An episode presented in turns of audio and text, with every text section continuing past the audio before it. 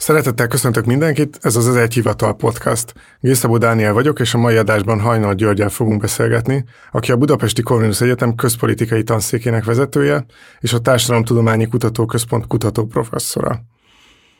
Jó napot kívánok! Én is köszöntöm a kedves hallgatókat, és hát köszönöm szépen ezt a mai meghívást. Köszönöm szépen.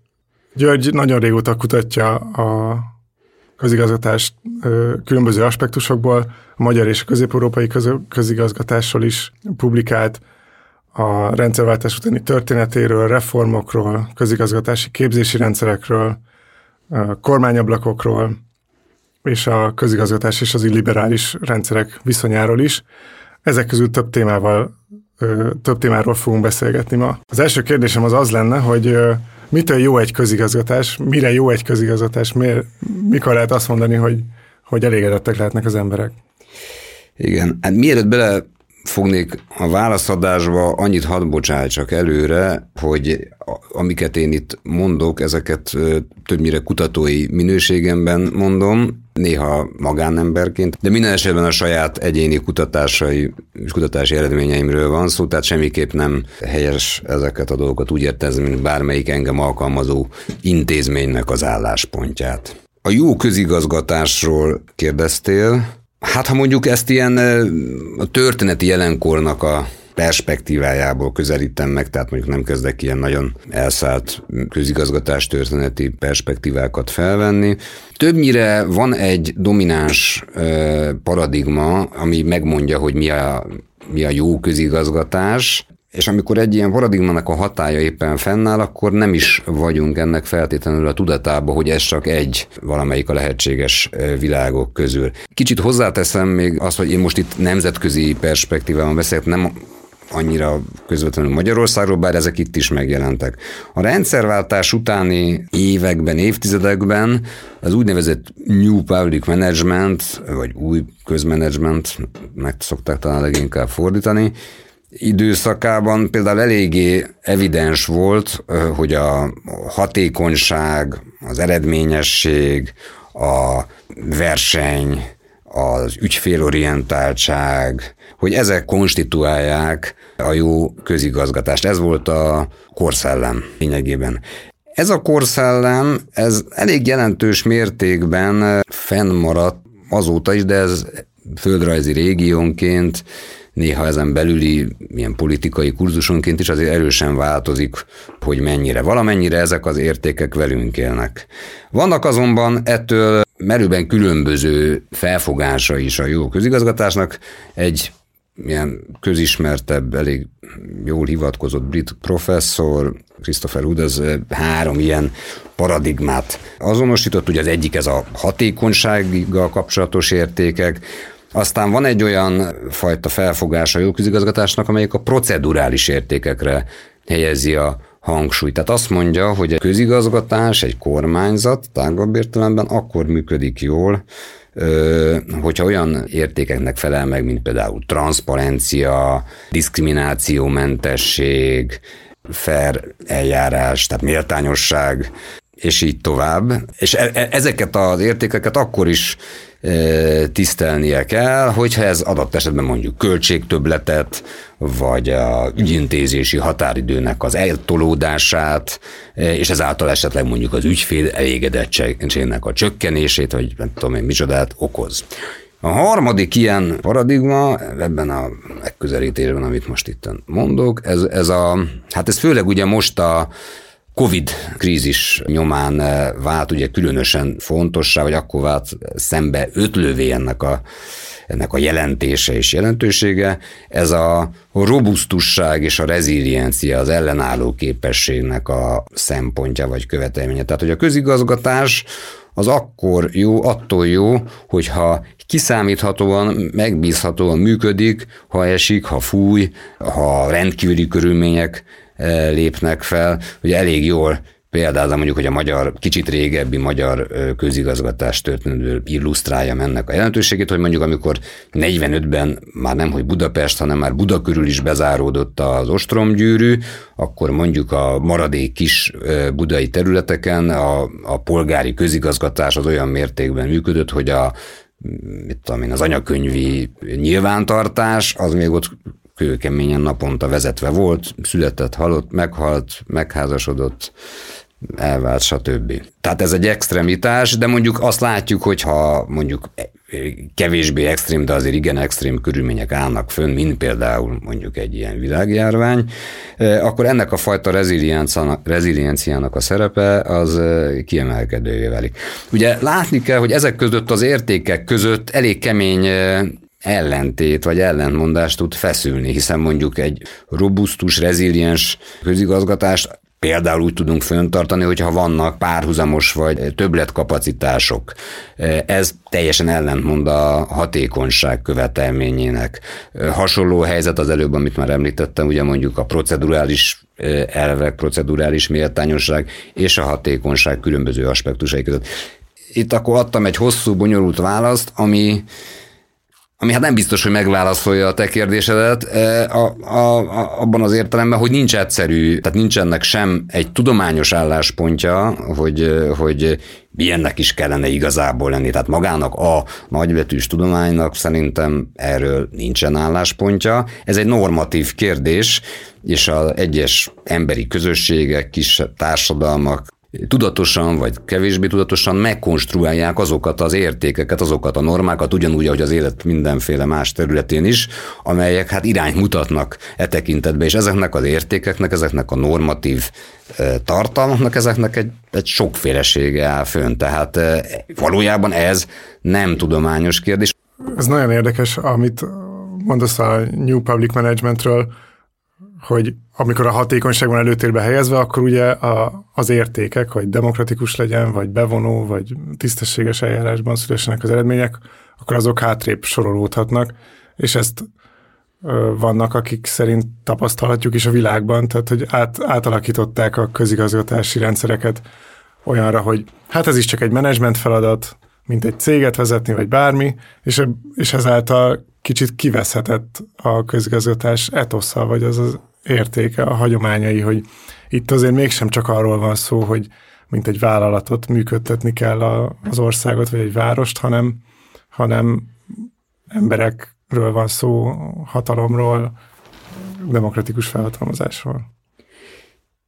Igen, hozzáteszem azt, hogy ez a felvetés, amit te mondasz, hogy most a, a kormányzat az mennyire olyan, mint egy részvénytársaság, az állampolgár az mennyire olyan, mint egy fogyasztó, a köztisztviselő vagy közalkalmazott az mennyire olyan, mint egy menedzser, e, ez, ez, ez régi vitának a tárgya, és valójában nem nagyon van olyan ö, e, ö, e, érdemleges vélemény ezen területen hosszú ideje, amelyik úgy normatívan azt mondaná, hogy hát ez, ez tehát ahol, aki itt a New Public Management pozíciót foglalná el, sőt, hát ugye a 2000-es évek óta egy ilyen post-New Public Managementnek, Neo Weber Janus államnak, mikor minek nevezett, hát nem is egy, hanem több ilyen, ilyen részben normatív elemeket is hordozó hát ilyen, ilyen megközelítés vagy paradigma is utat tört többé-kevésbé magának a különböző régiókban, országokban, de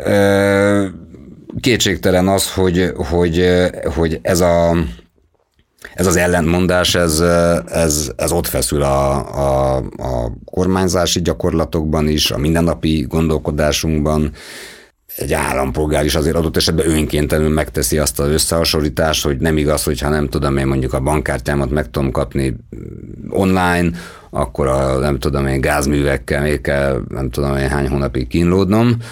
Tehát egy kicsit azért a másik irányba is gondolkodunk mindnyájan.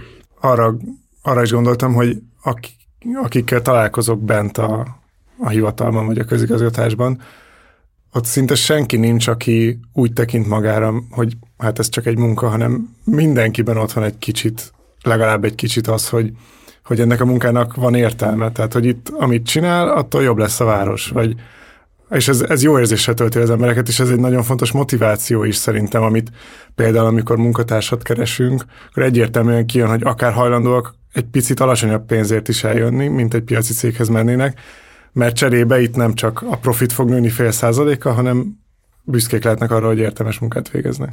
Igen, hát eh, most egy, most egy picit előre ugrok egy későbbi témánkra, tehát hogy, hogy valóban a, a közigazgatásnak hosszú időn keresztül volt egy ilyen nagyon erős eh, etosza. Eh, tehát, hogy azok az emberek, akik benne voltak, hát sokszor persze ez így ennek volt ugye pozitívabb, meg negatívabb része is, de hogy, de hogy valóban megvolt benne ez a, ez a fajta attitűd, hogy a, a szónak a nemesebb értelmébe vett szolgálata a köznek. Sőt, tovább megyek, ugye én tizen, nem tudom, öt, sok éve oktatok olyan fiatalokat, akik ilyen közszektorral kapcsolatos hát egyetemi tanulmányokat folytatnak. Ugye ez az utóbbi 11 néhány évvel a Corvinusnak a közgazdálkodás és közpolitika szakja volt, most ez már csak angolul fut. És ugye ott, ott feltűnő volt az már felvételi beszélgetéseken is, de hát amikor később informálisabb vagy formális helyzetekben beszélgetek a hallgatókkal, tehát hogy jól tetten érhető, ugye ezekben a fiatalosok, akik közül a legtöbben ugye még nem rendelkeznek gyakorlati tapasztalattal, munkatapasztalattal. Tehát ez a fajta odafordulás, szándék, motiváció, a közérdek, a közügyek, a közszolgálata felé, ez, ez már itt jól tetten érhető. Tehát ez az egyik fele az éremnek. És akkor mondanám azt, ami egy kicsit a másik fele, hogy tulajdonképpen nagyon sok olyan beszélgető partnerem, akik, akik sok évig, de leginkább sok évtizedig részei voltak ennek a, ennek a rendszernek valamilyen, valamilyen pont, ponton vagy pontokon. Tehát egy meglehetősen általános percepció az, és kicsit meg is lep emiatt, amit mondasz. Nyilván uh, itt nem közömbös az, hogy te egy budapesti önkormányzatnál dolgozol, de hogy, hogy most mondjuk a központi közigazgatásra gondolva, tehát meglehetősen általánosnak tűnik a számomra az a percepció, hogy ez a fajta etosz, amit itt említettél, meg amiről én is beszéltem az előbb, ez egyre inkább ez visszaszorul, ez, ez elhalványodik, ez el van üldözve, és hogy tulajdonképpen a, egy, egy nagy kulturális és demográfiai változás is összekapcsolódva van sok helyen, aminek a egyik lényege az az, hogy valóban a régiek azok azt mondták, hogy én felesküdtem közszolgának, és akkor ők úgy gond, én, én ismerek sok ilyen embert, és akkor ő, ő, ő úgy gondolta, hogy akkor ő, ő ott sokáig, vagy végig, vagy évtizedekig ezt, ezt ő, ő csinálja, hogy ő egy identitást is választott ezzel. Ezek a fiatalok, akik most tanában mennek, meg a utóbbi 5-10 évben a nem tudom, minisztériumba, ezeknek nincsen ilyenük. Tehát ezeknek ez egy ilyen job, amit egy kicsit csinálnak, aztán ha találnak jobbat, akkor akár a államigazgatáson belül, akár azon kívül, akkor, akkor akkor ők oda tovább mennek, és általában találnak, tehát baromi magas a fluktuáció, tulajdonképpen ez a fajta hivatás tudat, ez, ez, ez egy nem kívánt és nem is lehetséges mozanat egyre inkább.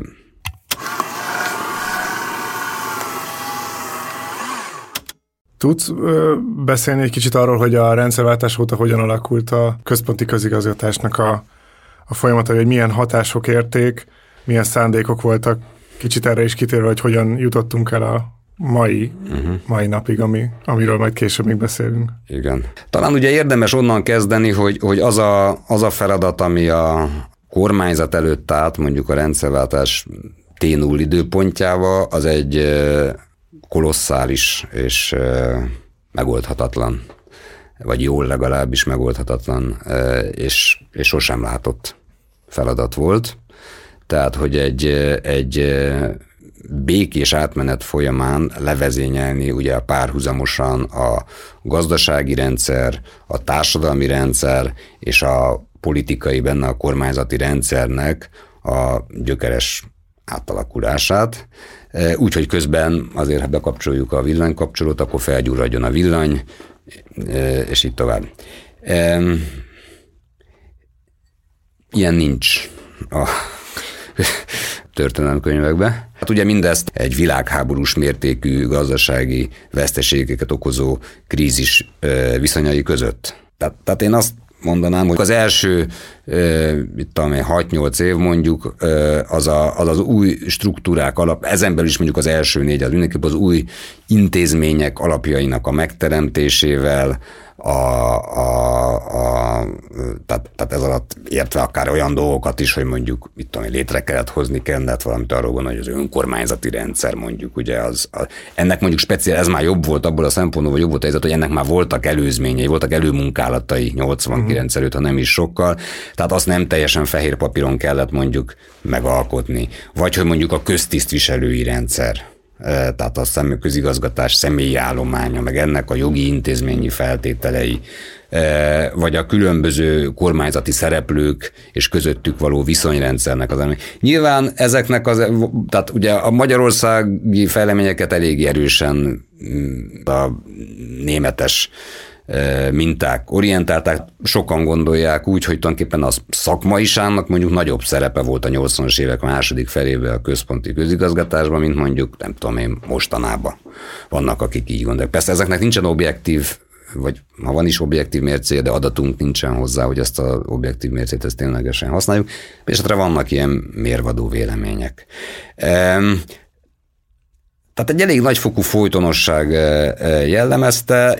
Amit talán még itt érdemes említeni, hogy, hogy tulajdonképpen a, a létrejövő új közigazgatási kormányzati struktúrának egy eléggé alapvető Gellert adott tulajdonképpen az a mozzanat, hogy a, a hát a kommunisták visszajövésétől való félelem, ami ugye hát azért 89-90-ről beszélünk, tehát tehát, tehát ak- akkor nem lehetett tudni, hogy, hogy itt most akkor egy év, meg három év múlva mi lesz. Hát ugye akkor ott volt a Szovjetunió, meg, meg, az, meg, meg, itt voltak a szovjet csapatok. Tehát részben ezekből, részben más megfontolásokból egy olyan szabályozási rendszer jött létre, ami tulajdonképpen e, e, alig kormányozhatóvá tett. Tehát a, a, a kétharmados törvények, a rendkívül erős fékek és ellensúlyok, azok olyan mértékben meghatározták a, a, a, a vagy bekorlátozták ezen, ez, hogy a, a, a kormányozhatóságnak tulajdonképpen a hát az alsó határa közelébe mozgott. Tehát tulajdonképpen a, ettől a nulla ponttól kezdve a kormányzatoknak egy folyamatos törekvése volt, hogy a politikai akaratot, tehát a választott politikai vezetésnek a szándékát, azt a mindenféle ágazati, meg szervezeti, külön érdek, vagy éppen meggyőződés, intézményi önmozgás, bürokratikus önfényezés és mindenféle hasonlók ellenében érvényre juttassa. Ez egy konstans és meglehetősen, vagy gyakran kilátástalan küzdelme volt a mindenkori politikai vezetésnek. Az első Orbán kormány, ugye, amely 98-ban bejött, talán az első szám, vagy az egyik, egyik nagyon fontos eleme az ő valódi kormányzati vagy közigazgatással kapcsolatos napirendjüknek, az tulajdonképpen ez a fajta központi szándéknak egy ilyen feszesebbre húzása, vagy eköré való feszesítése a rendszernek. Ez, tehát például mondjuk egy mondok egy példát, a miniszternek hivatalba a tükörreferatúrák rendszere, amit ugye a német mintáról vettek, az akkor került bele a rendszerbe, akkor ez egy nagyon nagy szimbolikus erejű változás volt, hogy itt, itt, hogy itt nem az van, hogy a miniszter tanács az egy ilyen, az egy ilyen kormányzó testület, akinek hát van egy vezetője, vagy aminek, de, de de ott a miniszterek képviselik az ő ágazataikat az asztal körül. És ugye ehhez képest az a gondolat, hogy itt, eh, hogy itt van-e a, a, a miniszterelnök, meg az ő hivatala körül összpontosuló egy ilyen fölülről lefele hát ilyen szupervízió gyakorló entitás, tehát ez egy, ez egy nagyon, nagyon más gondolat. Ennek számtalan más megnyilvánulása is volt, mondjuk ekkor vezették, ha jól emlékszem be azt a szokást, hogy a kormányülésen, amikor belépett a miniszterelnök, akkor a minisztereknek föl kellett állniuk.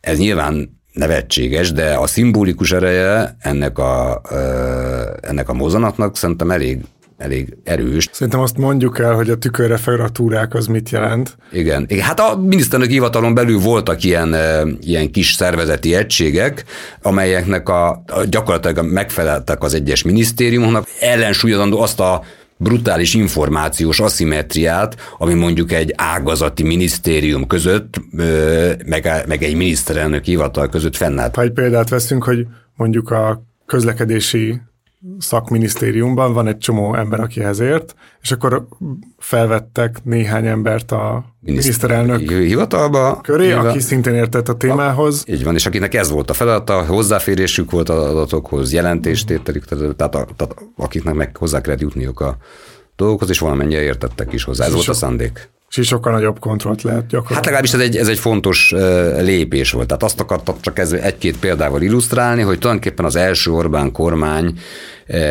egy valódi problémát igyekezett tulajdonképpen, tehát a politikai kormányzásnak, abban az értelemben politikai kormányzásnak, hogy a megválasztott politikai erő képes legyen a ő politikai szándékait keresztül vinni a rendszeren. Ez a szándék, hogy a, a politikai akaratot át tudják vinni, ez aztán kormányzati ciklusokon és kormányváltásokon is átívelően fennmaradt, tehát az a 2000 A szándék az állandó volt, tehát az, az ott volt, a konstans frusztráció, az az összes korábbi kormányzatban is megvolt, csak nem volt igazából arra elgondolás, erő, eszköz vagy lehetőség, hogy mit lehetne ezzel csinálni meg annyi, annyi minden más mi volt még ott, amit meg kellett oldani, hogy erre nem jutott, vagy minimális jutott. Tehát a szándék az mindenhol ott volt. Nem csak az Orbán kormányra nem, nem, jellemző, nem, hanem nem, előtte-utána is. Így van, is. így van, így van, így van. Következő mérföldkő az legyen mondjuk 2006, eh, amikor ugye a második Gyurcsány kormány nekilátott, hát sok minden mindenkinek más jut eszébe 2006-ról, vagy több minden. De az egyik dolog, ami, ami, ami ekkor történt, az az, hogy vett egy nagy levegőt a második Gyurcsány kormány és személyesen a miniszterelnök, és megpróbálta tulajdonképpen ugyanezt a napi rendet mindenféle intézkedésekkel, meglehetősen látványos, de erősen korlátozott hatású intézkedésekkel megpróbálta ezt előrevinni, ezt a, ezt az ügyet. A közigazgatási államtitkároknak a 90 óta fennálló rendszerét ugye ekkor mondjuk megszüntették, tehát formálisan is megszűnt, ez ugye ez a, mint a Permanent State Secretary, tehát ugye az a, az a legfelsőbb ö, rangú ö, közigazgatási ember, aki a minisztériumot administratív szempontból vezeti. Természetesen ez már korábban se volt, nem hogy permanens nem volt, de még a, még a minisztereknek a élettartamát se érték el a közigazgatási államtitkároknak az élettartama, tehát ez egy, ez egy erősen volatilis és politikai jellegű pozíció volt, mint a legtöbb felsővezetői. De mégis maga az a tény, hogy létezett egy nagyjából a szakmából jövő ember, aki mondjuk politikai bizalmat élvez, és azért mégis, mégis azért ő az igazgatásnak az embere, hogy ennek a formális eleminésze, ez, eznek elég komoly szimbolikus ereje volt. Jellemzi azért a gúzsba kötve táncolásnak a mértékét, hogy mondjuk a Gyurcsány kormány, a, a például az a kétharmados meg alkotmányos szabályok, hogy mondjuk arra nem volt képes, hogy a saját szervezetrendszerét átszervezze, tehát hogy mondjuk a megyei adóhatóságokat mondjuk regionális adóhatóságokká alakítsa. Tehát ugye ez, ez is elbukott a, a, a, az alkotmánybíróságon, meg a kétharmados törvényeken. Ez a szándék, ez kőkeményen ott volt, de a, a, a lehetőségek, vagy a megvalósítás az, az, az, az nem igen volt erre meg. Na és akkor így jutunk el 2010-ig. Hát ugye korábban teljesen elgondolhatatlan és elképzelhetetlen dolgok történtek meg napok alatt, és aztán ezeket is túlszárnyalták a következő hétnek a történései, és aztán ezek a hetek így egymás után jöttek, meg hónapok, meg aztán évek, amikor ez folyamatosan az érintetteknek a perspektívájából is mondom. Tehát csupa olyan dolog történt meg a például a működésmód, a struktúrák, a szervezetrendszer, a döntéshozatal, a megvalósítás központi kontroll alá vonása, és ennek a kontrollnak a minden határon túl történő maximalizálása terén, amik korábban teljesen elgondolhatatlanok voltak. Szóval erre példát? A közigazgatásnak ugye az egyik klasszikus eleme az az, hogy a politikailag motivált elbocsátás ellen, meg lefokozás ellen a köztisztviselők azok védve vannak, tehát hogy ők a köztisztviselő rendszernek egy alapvető tulajdonsága az, hogy neki a, ugye noha formálisan egy politikus mondjuk, a, meg hát gyakorlatilag is mondjuk egy, egy, egy például egy minisztériumnak a vezetője, de hogy ez őt nem jogosítja föl arra, hogyha, hogy bárki, akit neki nem tetszik, vagy aki neki tudom, a szakma szabályai, meg a jogszabályok keretei között eljárva ellenmond, azt ő nem rúghatja ki, vagy nem intézheti el. Tehát ugye fokozott munkajogi védelem alatt áll. Ugye ezt a alapvonást, ezt azonnal eltörölték, elgondolhatatlan mondom, tehát hogy, hogy azonnali hatája fel lehetett menteni bárkit. Tehát tulajdonképpen csak azt akarom mondani, hogy a centralizáció, ami alatt nem csak strukturális centralizációt értek, tehát az, hogy összevonták a minisztériumokat szuperminisztériumokká, a, mit tudom, létrehoztak egy kimet, egy közigazgatás és igazságminisztériumot, amiben több dolognak, ugye több önmagában is jelentős korábbi minisztériumi entitás, a miniszterelnöki hivatalnak, igazságminisztériumnak a szerepeit integrálták. E, tehát ez nem csak, ilyen, nem csak struktúrális centralizáció, hanem számtalan formális és egyébként informális mechanizmus révén is a e, politikai irányítás, a központi politikai kontrollnak a minden határon túli erősítése e, vette a kezdetét. A tranzitológiának ugye az, a kutatói meg az irodalmai, azok sokáig ugye azt kutatták, hogy hát a nem demokratikus rendszerekből a demokratikus rendszerekben történő átmenetnek e, milyen e, előfeltételei, folyamatai és következményei vannak mondjuk a kormányzásnak az ilyen technikai aspektusai, meg technikai szintjei tekintetében.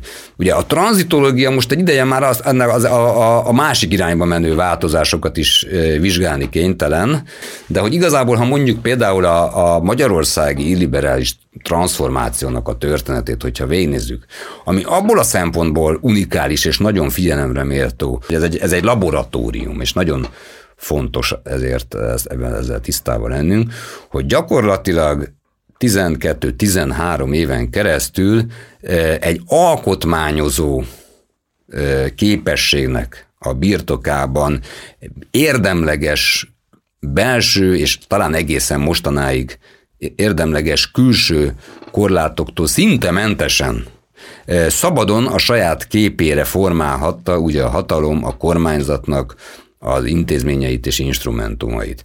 Tehát, hogy minden pontosan olyan volt minden időpillanatban, ahogy ők szerették volna.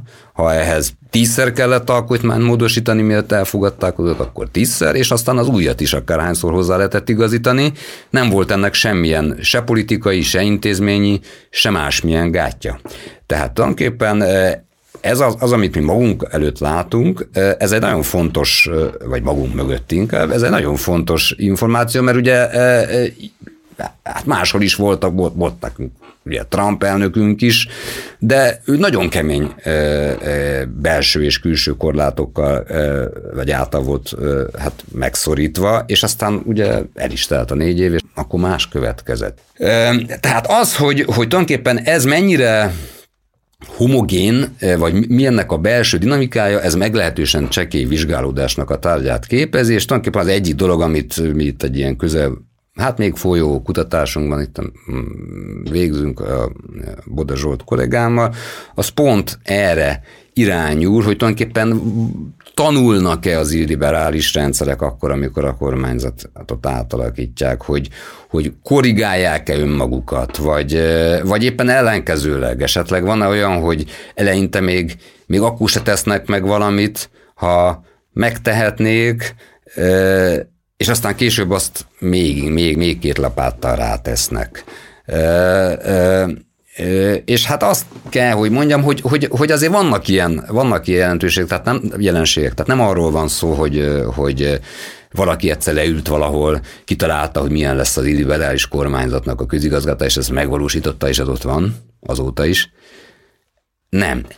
Pontosabban ezt leültek, kitalálták, megvalósították, majd elég nagy részét ledózerolták két-három-négy éven belül, ez Magyarországon is így volt? Ez Magyarországon így volt konkrétan, tehát ugye... Például mik, mikben? Hát ugye 2010-12 között voltak ugye az, azok a, az az időszak, amikor volt mondjuk magyari terv, egy magyari terv. Kettő, a közigazgatás, a kormányzat ambíciózus, nagyívű átalakulás, átalakítására vonatkozó elgondolások létrehoztak, akkor hát végtelen erőforrással erre egy nemzeti közszolgált egyetemet teljesen, hát mondjuk úgy, hogy eredeti elgondolással, honvéd, rendőr és civil karokból létrehoztak a legmagasabb, ugye valamennyi miniszter ott volt a ö, zászló szentelésén a Nemzeti Közszolgálati Egyetemnek, a parlamentnek a, a kupola termébe, rengeteg erőforrás bele lett ebbe tolva, és mindenki ö, a kormányzatnak a képviselői, a, a tisztelhető, a hivatástudattól áthatott, a nemzeti közjónak a magasztos ügyét odaadóan szolgáló, elkötelezett közszolgákat vízionált és keresett. Ez volt a retorika, és szerintem ez eléggé komolyan is volt legalábbis sokak által gondolva. Ezt az állapotot mondjuk összeveted azzal, amikor mondjuk, nem is tudom, 2014 és 18 között mondjuk a messze legerősebb embere a kormányzatnak, a miniszterelnök után ugye a Lázár János, az mondja, hogy, hogy ő ő, ő meg aztán ugye a külügyminiszter is, hogy nála 10 óra a napi munkaidő, noha csak a jog szerint 9, mert a, mert a tehát, tehát hogy, hogy nyíltan a jogszabályok nyílt és büszkén vállalt megsértésével tulajdonképp a közszolgáknak szorongatása, kizsigerelése, sarokba állítása. Volt egy olyan döntési pont, amikor az volt, a, hogy az összes háttérintézményt, nem tudom hány tucat, 60-70, eh, mindegyiket megszüntetjük hogy, a, hogy a, felszámoljuk, a, felszámoljuk a, a, ezt a bürokratikus széttartást. Tehát amik adott esetben száz éve ott voltak, ezeket, ezeket felszámoljuk. Tehát a, a, a bürokratikus, meg a bürokrácia az azóta ismételten egy ilyen New Public Management-es ilyen szitokszóvá alakult vissza. A kormányzatnak, a közigazgatásnak, a, mint olyannak a fejlesztésére vonatkozó olyan fajta elgondolás, mint mondjuk a magyari tervek voltak a 2010-es évek elején, azóta nem csak hogy a gyakorlatban, de a retorika szintjén sem merültek föl. És az emberek is úgy érzik, akik benne vannak, hogy a kormányzat az utálja. Miniszterelnök utálja a közigazgatást. Csináltatok egy nagyon-nagyon érdekes kutatást, aminek a keretében több mint 20 közszolgával beszélgettetek, akik a 2010 előtt és után is részt vettek a közigazgatásban magas szinten, és velük, a velük készített anonim interjúk alapján mutatjátok be, hogy milyen a hangulat a közigazgatáson belül, és ez számomra egy nagyon-nagyon érdekes olvasmány volt, mert ilyen bepillantást sehol máshol nem láttam eddig, tehát soha, szinte sose beszélnek ki a, a minisztériumokban dolgozó emberek, azzal, hogy mivel elégedetlenek, vagy mik a nehézségek, vagy mi, mi jó éppen, tehát ez, ez szinte megszűnt. Olyan cikkeket Magyarországon nagyon keveset lehet olvasni, mint amik Amerikában vannak, ahol mindenki szivárog állandóan, és te, tele van a, az amerikai sajtó azzal, hogy egy egy, köz, hogy közszolgák mit, mit gondolnak a politikai vezetőkről, vagy hogyan ássák alá akár adott esetben az ő döntéseiket. Szóval Magyarországon ilyenek nincsenek, de ebben a tanulmányban nagyon jó idézetek voltak a, a praktizáló közszolgákról, hogy milyenek a viszonyok bent. Erről mesélj, mesélj egy kicsit, légy mm-hmm. Nekem, mint hát ennek a csinál, egyik csinálójának, hogy nekem is lebilincselő volt, az hozzá kell, hogy tegyem, és egy nagyon nagy hát ilyen adománynak tulajdonképpen mondhatnám, éreztem akkor, meg érzem most is, és ezúton is köszönöm azoknak az embereknek, akik, akik odaálltak, és hát akik közül sokan joggal vagy jog nélkül, de úgy érezték, hogy hogy kockázatot vállalnak. Azt, az, annyit pontosítanék azon, amit mondtál, hogy ezek nem csak benne voltak a rendszerbe, hanem 2010 előtt is és után is vezetők, tipikusan vagy gyakran felső vezetők voltak, 2010 mondjuk csak osztályvezető volt mondjuk, vagy nem tudom, és akkor később meg mondjuk, nem tudom én, főosztályvezető volt, meg vagy helyettes államtitkár, vagy egy-két államtitkár is ö, ö, ö, vagy nem tudom már mennyi volt ezek között. Tehát, hogy ezek olyan emberek, akik vezetőként éltek meg 2010 előtti és utáni időszakokat. A másik pontosítás pedig nem teljesen, a, tehát hogy a kérdés az, az, az nem egyszerűen az volt, hogy ők hogy érzik magukat, vagy milyen a hangulat. Nyilván erről is, amikor beszélsz valakivel egy vagy két órát, akkor sok minden szóba kerül, de hogy amire a kérdések alapvetően irányultak, az az volt, hogy, hogy mi változott 2010-ben, vagy utána, illetve mi változott mikor. E, tehát a kutatás azt igyekezett e, feltárni, hogy vannak-e az illiberális közigazgatásnak olyan tulajdonságai, ami az ilyen gyengécske, félperiférikus, posztkommunista, kelet-európai, nem tudom milyen 2000-es évekbeli közigazgatástól szignifikánsan különböznek. Tehát ez volt a kérdés. Valóban meglepő volt az, hogy a, a, a beszélgető partnereimnek a jelentős része az, az képes és hajlandó volt egy, egy, egy nyíltan kritikai pozíciónak a, az elfoglalására, és ez nem igazán függött attól, hogy ezek most még hivatalba voltak, vagy mondjuk már nem. Mondjuk aki nem volt hivatalban, az is gyakran ugye olyan volt, hogy azért valami, valami azért jutott neki, tehát hogyha felső vezető voltál te valahol, akkor azért teljesen azért általában nincsen engedve a kezed, tehát akkor azért valami, valahol valamik még azért úgy, ha nem is állami vezetői pozíció, de valamik azért még azért még leesnek tehát több mindennel kapcsolatban megkérdeztük azt, hogy, hogy ez, ez változott-e, és ha igen, akkor mikor. Az, hogy miket kérdeztünk meg, hát azt így, azt ilyen előzett, részben ilyen tudományos elméletekből próbáltuk, a tranzitológiának, meg másnak az irodalmából, részben kicsit ilyen saját empirikus ismereteink, vagy intuícióink alapján próbáltuk belőni. És volt, amivel kapcsolatban megerősítést adtak a, válaszadók, és voltam a kapcsolatban nem.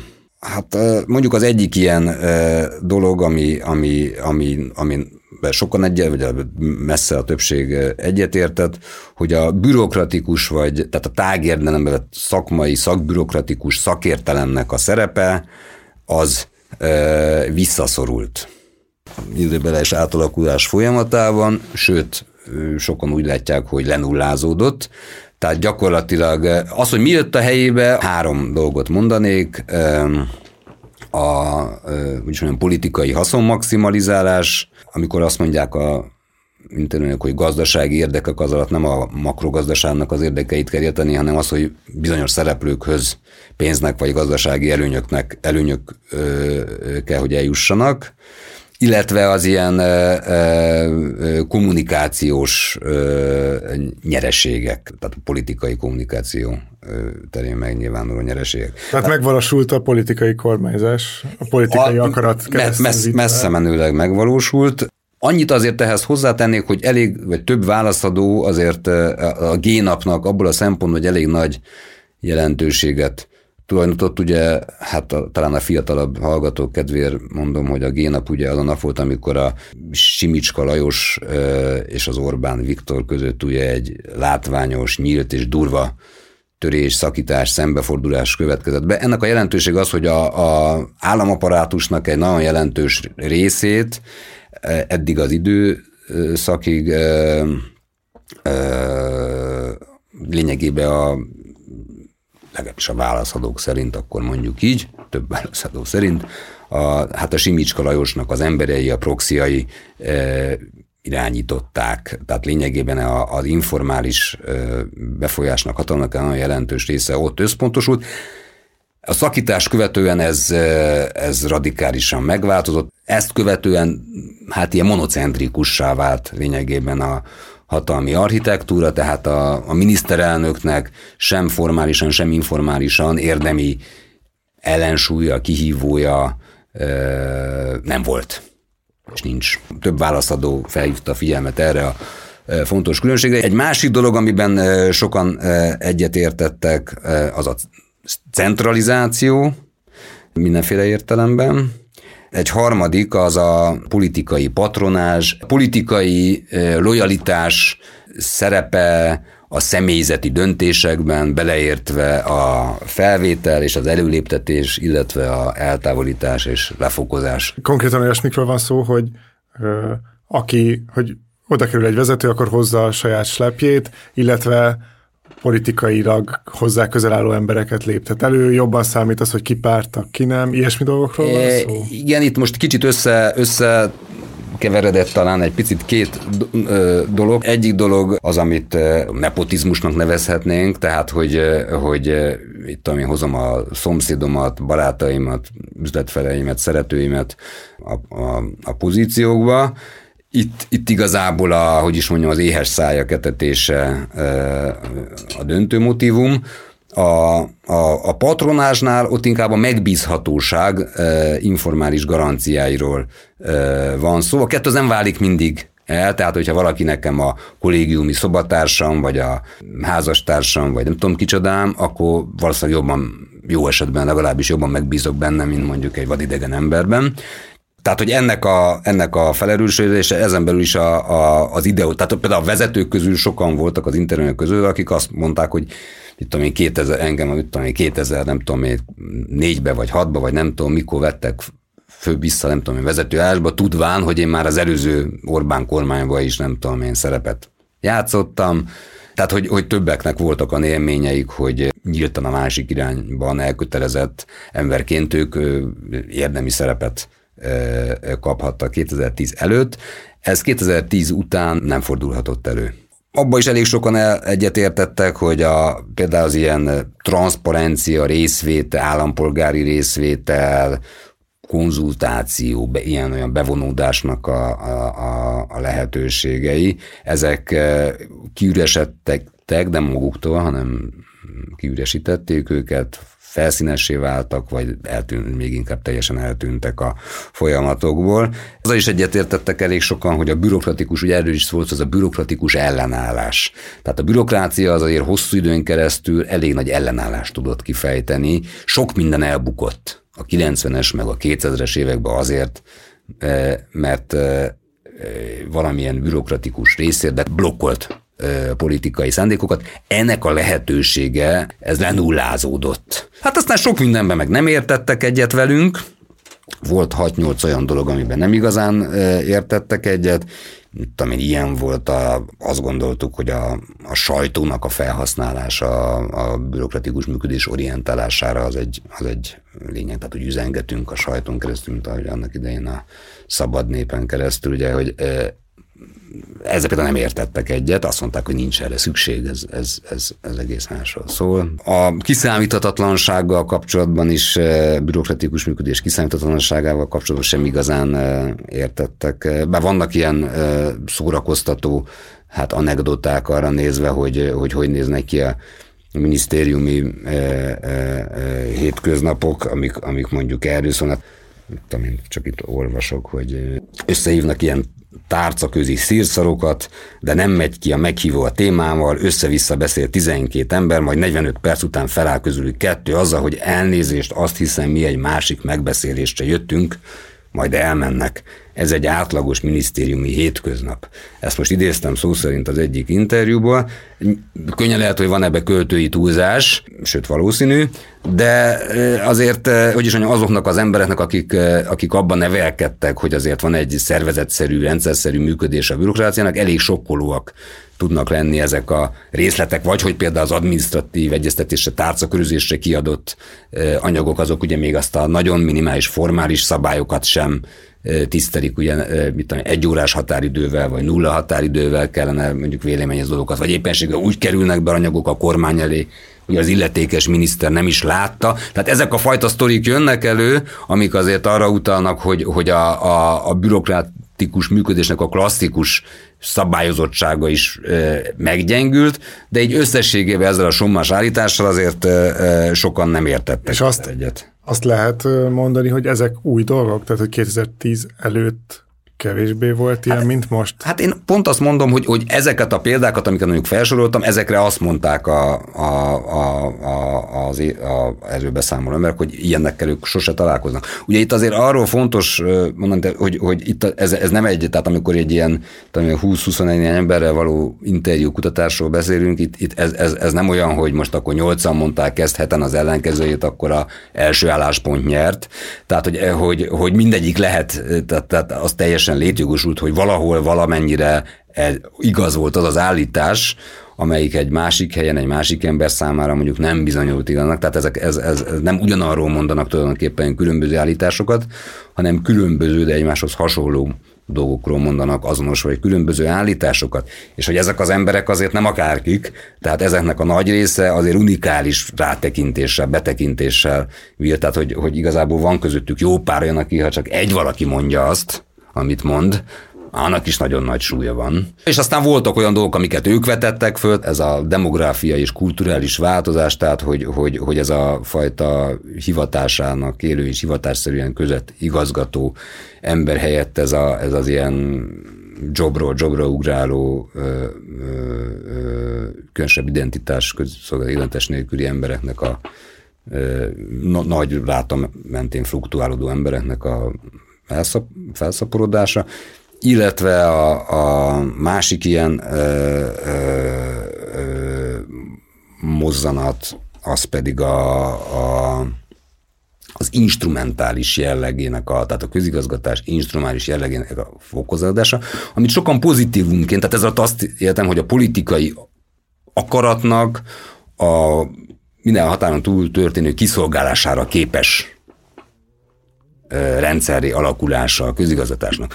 Ezt van, aki elismerően, vagy dicséretként fogalmazta meg, mások ilyen szkeptikusan, volt, akinek nem tetszett. Nyilván, hogyha most az administratív, meg politikai tranzícióknak a történetét tekintjük, ugye te mondjuk ugye egy ugye mondjuk a Weimári Németország majd ennek az átalakulás, ugye hát talán sokan tudják, hogy ugye a, a német közigazgatás az zökkenés nélkül állt tulajdonképpen a náci hatalomnak a szolgálatába, érdemleges ellenállás nélkül, hozzátéve az, hogy teljes mértékben jogszerűen történt, tehát a formális jog szempontjából vizsgálva, amennyire én tudom legalábbis, alapvetően jog, jogszerű, tehát nem kellett nekik jogot sérteni, ugyanúgy, ahogy egyébként többnyire a magyar, vagy gyakran legalábbis a, a magyar köztiviselőnek sem feltétlenül kell.